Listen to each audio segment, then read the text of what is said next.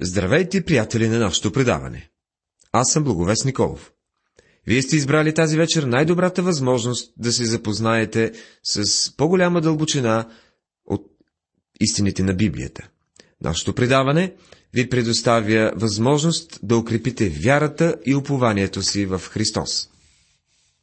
В миналото предаване започнахме изучаването на книгата на пророк Исаия. Направихме въведение, както за автора, така и за важността на посланието на книгата. Сега започваме глава 1. Основната тема на глава 1 са обвиненията на Бога срещу народа на Израил. Глава 1 е тържествената покана на Бога към Вселената да дойде в съда и да чуе Божите обвинения срещу народа на Израил. Исаия живее във време на напрежение. В много отношения то бе кризисно време в историята на света. Случваха се събития, които разтърсваха света. Ставаха катастрофални и катаклизмени осъждения. В социалния ред се наблюдаваше подем. Един нов народ се бе надигнал на север и вървеше към господство над света. Асирия, най-бруталният народ, съществувал някога, завземаше света. Северното царство на Израил бе вече в плен на асирийците. Южното царство Иудея се намираше в несигурно положение и асирийската армия, наброяваща 185 000 души, беше пред вратите на Иерусалим. В този ужасен, отчаян и труден ден, Езекия влезе в храма и се обърна към Бога в молитва. Бог изпрати своя пророк с насърчителни думи. Той потвърди, че Асирия никога няма да завземе Юда и армията на Асирия няма да стъпи на улиците в Иерусалим и те няма да преминат през която и да е врата на града на Великия цар. Но Бог подготвяше друг народ – Вавилон, златната глава, около бреговете на река Евфрат. Този народ в крайна сметка щеше да плени Юда, ако той не се обърнеше към Бога. Така Бог даваше на Юда още един шанс. За да установи справедливостта на каузата си, Бог го призовава в съда. Той го постави на подсъдимата скамейка. Бог му даде възможност да отговори на обвиненията, да чуе присъдата и да се остави на милостта на Божия съд. Бог ни кани в съда, за да видим дали той е справедлив.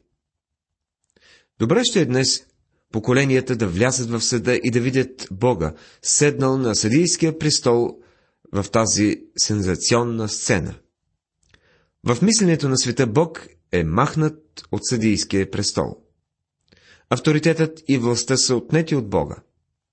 Той е ограбен от своите царски прерогативи, отнети са му механизмите като морален управител на своята вселена.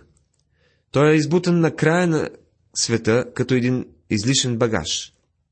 Това е една богохулствена картина на Бога. Той продължава да бъде моралният управител на своята вселена. Той продължава да седи на съдийския престол. Той не е абдикирал. Той наказва греха. Исаия дава принципите, според които Бог съди народите. Той издига народи и той ги сваля. Царствата на този свят днес принадлежат на Сатана, но Бог управлява над тях.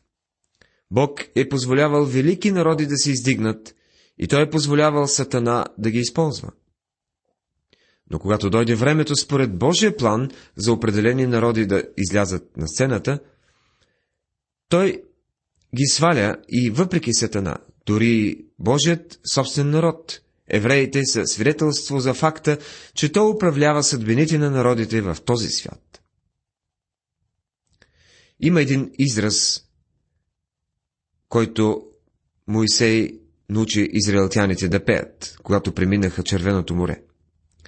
Той е Господ е силен воевател. Да, той е. И той няма да направи компромис с греха. Той няма да приеме бялото знаме на поражението. Той върви напред с праволинейна, целеустремена и безкомпромисна ярост срещу греха. Днес би имало надежда за човека, ако би казал с Исаия: видях Господа седнал на престол. Видението на Амосовия син Исаия, което видя за Юда и Иерусалим в дните на юдовите царе Озия, Йотам, Ахаз и Езекия. Глава 1, стих 1. Най-напред обърнете внимание, че това е видение за Юда и Иерусалим. Сигурен съм, че няма да направим грешка да търсим някой от тях някъде в западното полукълбо. Тук обаче се крие едно приложение за нас днес, приложение, което ние трябва да чуем и да му обърнем внимание. В дните на юдовите царе Озия, Йотам, Ахаз и Езекия. Озия, 10-тият цар на Юда, стана прокажен, защото влезе в святото място, където дори и царят няма право да влиза. Въпреки това Озия е наречен добър цар. И оттам неговият син, който взе мястото му, също бе добър цар. Но Ахаз, синът на Озия, бе лош цар. Накрая Езекия, последният споменат цар, бе също добър. Той бе царят, който се моли животът му да бъде продължен и Бог изпълни желанието му. Да иска това, може би, бе грешка от страна на Езекия, тъй като много лоши неща станаха по време на последните години от живота му, които в действителност се отразиха зле на царството. Чуйте небеса и дай ухо землю, защото Господ е говорил, казвайки: чада отхраних и възпитах, но те се възбунтуваха против мене. Исаия, глава 1, стих 2. Бог започва това пророчество по един величествен начин. Това е общото осъждение на Бога срещу Юда. Той вика света, ако обича, да дойде в съдебната зала и да чуе делото на неговия народ. Бог не върши нищо в ъгъла или в тъмното. Този език много наподобява начинът, по който започва 32-та глава на книгата Второзаконие. Слушай, небе, и ще говоря, и да чуе земята думите на устата ми. Когато Бог постави Израил в земята, след като ги бе извел от Египет, той им даде и условията, според които трябва да се заселят в обещаната земя. Той призова сътворените умове на небето и на земята да бъдат свидетели на тези условия. Сега, 500 години по-късно, Бог казва: чада отхраних и възпитах, но те се разбунтуваха против мене. Той е готов да ги изведе от земята и да ги изпрати в плен на Вавилон. Той призовава сътворените умове на земята и на небето да бъдат свидетели, че той е справедлив и праведен в своите дела. Неговото обвинение срещу Израил е бунтът. Условието, при което на тях им бе позволено да живеят в земята, бе покорност. А те бяха непокорни според Мойсеевия закон. Когато един човек има бунтовен син, този син трябва да бъде убит с камъни. Обвинението на Бога срещу тях е много сериозно. Като негови деца, те бяха възстанали срещу Мойсеевия закон в тази връзка. Обърнете внимание на закона относно непоправимия син, който откриваме във Второзаконие. Казва се: ако някой има упорит и непокорен син, който не слуша думите на баща си или майка си, при все, че те го наказват, пак той не ще да ги слуша, тогава баща му и майка му да го хванат и да го заведат при старейшините на града и при портата на местожителството му, и да кажат на старейшините на града му: той, наш син, е упорит и непокорен, не слуша думите ни, разблуден е и пияница. Тогава всички мъже от града да го бият с камъните да умре. Второзаконие, 21 глава, от 18 до 21 стихове. Така изисква законът да се постъпи с блудния син. Тълпата, която слушаше Христос да говори за блудния син, онемя, когато той каза, че бащата изпрати слугата да заколи угоеното теле, вместо да убие сина. Когато блудният син се прибра в къщи, той помоли баща си за прошка и дори преди да свърши с изповедта си, баща му го прегърна, целуна го и му прости. Вместо удари се с камшик, на сина му бе дадено чудесно пиршество. Бог е справедлив, но и милостив. Но бунтовният син е нещо сериозно. Писанията ни казват много неща за него. За да постави ударение върху своето обвинение и да разчупи напрежението в съдебната зала, тук Бог проявява хумор. Надявам се, че нашите служатели откриват хумора в Библията. Това ще даде възможност много повече всеки от нас да се наслаждава на писанието. Мисля, че когато отидем във вечността и оставим греха на земята и приключим с програмата, която Бог има за нас в днешното време, ние ще имаме едно чудесно време. Ще има много смях и ще се радваме на множество весели ситуации. И няма нищо лошо в това християните да проявяват правилния вид хумор. Бог е вложил много хумор в Библията. Има хора, които се притесняват, когато проповедника открива хумор в Библията.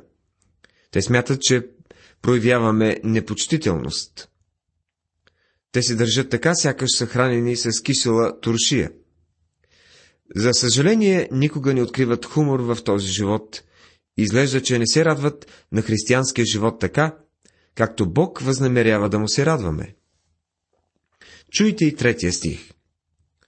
Волът познава стопанина си, и оселът яслите на господаря си. Но Израил не знае, людите ми не разсъждават. Този стих е една чудесна сатира. Двете животни, които се използват за илюстрация тук, нямат репутацията на много умни. Нито волът, нито оселът имат висок коефициент на интелигентност. Изразът глупав като вол често се използва. Оселът или магарето не притежават много разум.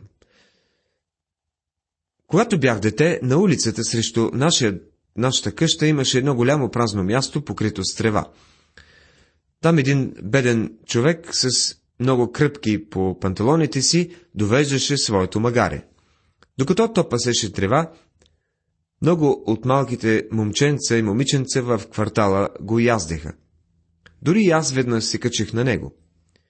Когато се качвах на гърба му, магарето не ми обърна никакво внимание. Нито пък обръщаше внимание на някой друг. Обаче, по-късно, след обед, собственикът на магарето идваше за него. Докато той се приближаваше, магарето изправяше дългите си уши. То познаваше своя собственик. Знаеше кой ще го нахрани тази вечер. Точно обратното. Множество хора днес нямат достатъчно ум, за да знаят, че Бог снабдява всичките им нужди. Те не знаят, че Бог ги храни. Дори не признават, че Той съществува. Какъв коментар за това изискано поколение, което повече не се нуждае от Бога? Разказва се за едно малко момче, отгледано в християнски дом, което за първи път отивало на посещение в друг дом. Макар че щяло да вечеря в дома на съседите до тях, то с нетърпение очаквало събитието и в уречения час било облечено и готово да тръгне. Дошло време да седнат всички на масата и, тъй като детенто било свикнало вкъщи да благодари на масата с молитва, навело глава и затворило очи. Но домът, в който бил поканен, не бил християнски, и те веднага започнали да ядат. Тъй като не искало да пропусне нещо, момченцето отворило очите си и се огледало. То било озадачено, но тъй като нямало задръжки, попитало: „Ей, хора, вие не благодарите ли на Бога за своята храна?“ Домакинът бил малко притеснен, но отговорил на момчето, че не благодарят. Тогава момчето се замислило за момент и изтърсило: „Вие приличате на нашето магаре. Просто започвате да ядете.“ Днес съществуват много хора като тези. Множество от тях живеят като животни. Бог каза: „Волът познава стопанина си и оселът яслите на господаря си, но Израил не знае.“ Днес чуваме, че се говори, че човекът е произлязал от животните. Кой казва това? Човекът се държи като животните, В действителност би могло да се каже, че някои животни са по-умни от хората. Вместо човек да е произлязъл от животните, може би животните са произлезли от човека. Може би те са се превърнали в нещо по-добро. Човекът е паднал доста по-низко. Бог продължава своето обвинение в 4 стих. Ови, грешни народе, люде, натоварени с беззаконие, роде на злодейци, чада, които постъпвате разтленно. Оставиха Господа, презряха святия Израилев, отделиха се и се върнаха назад.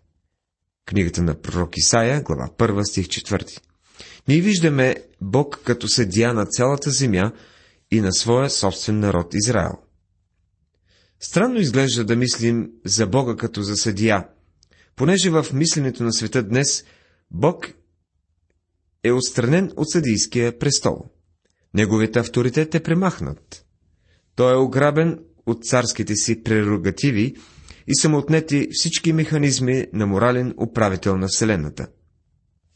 Той е избутан в края на света като излишен багаж. Съвременното учение ни дава една изкривена представа за Бога. Той го описва като един беззъб старец с дълги мустаци, който седи на края на пухкав облак с дъга около рамената си. Той е оглупял и сантиментален, размекнат от любов, която тече от всичките му страни, премесена с мед и сълзи.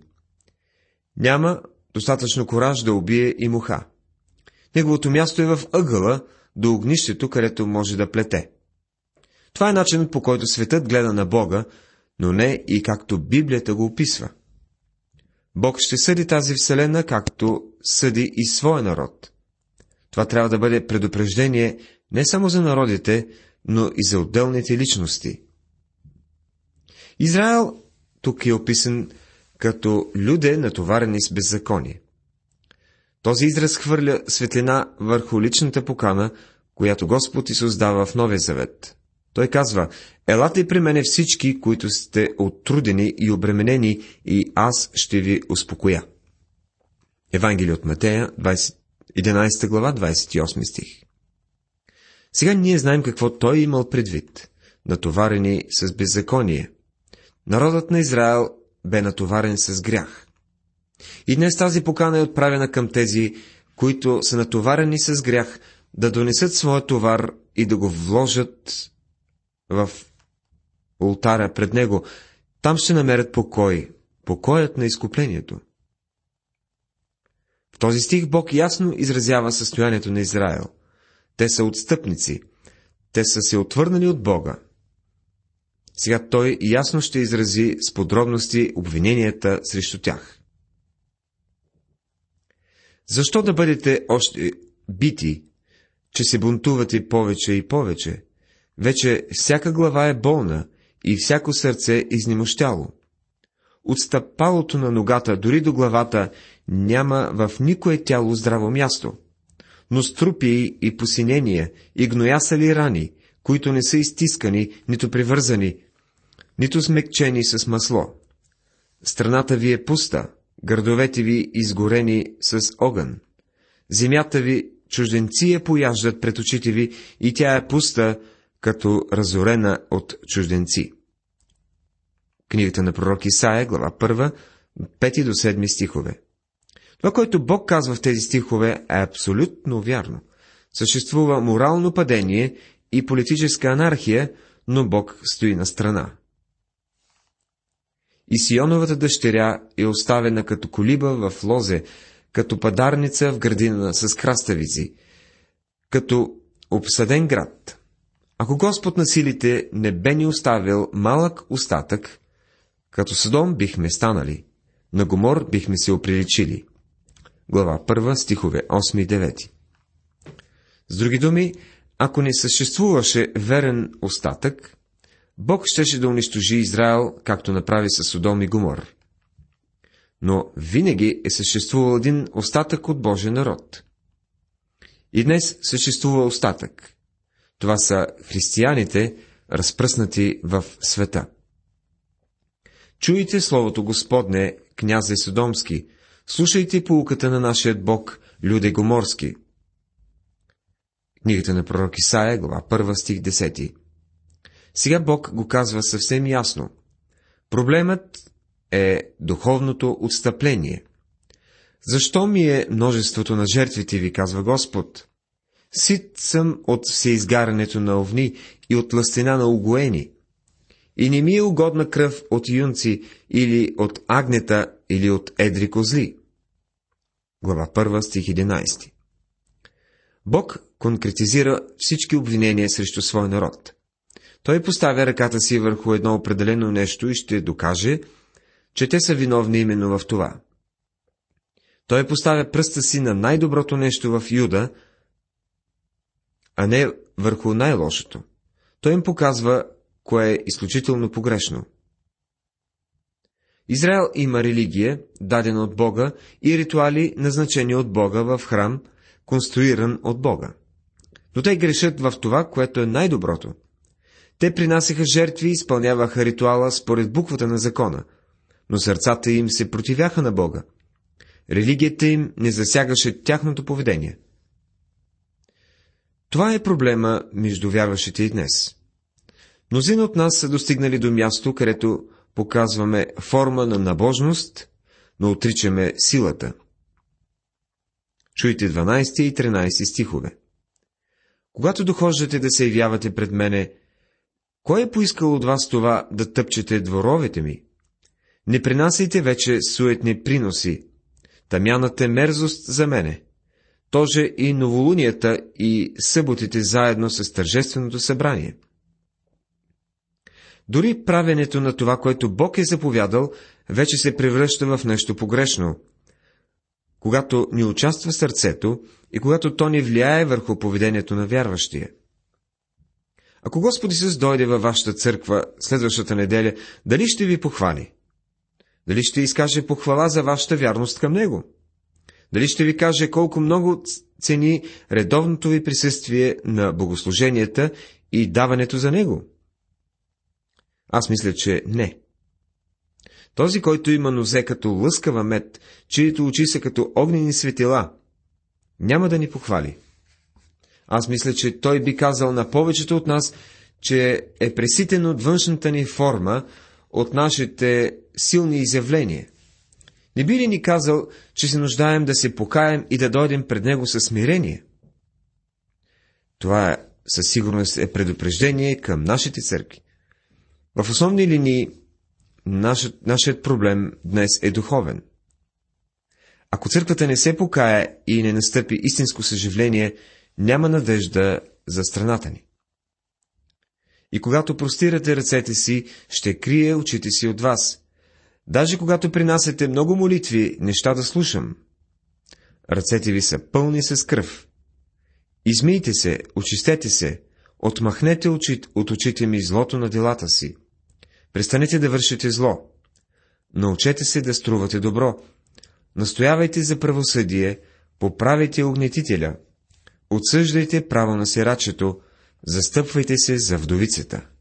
Книгата на пророк Исаия, глава 1, от 15 до 17 стихове.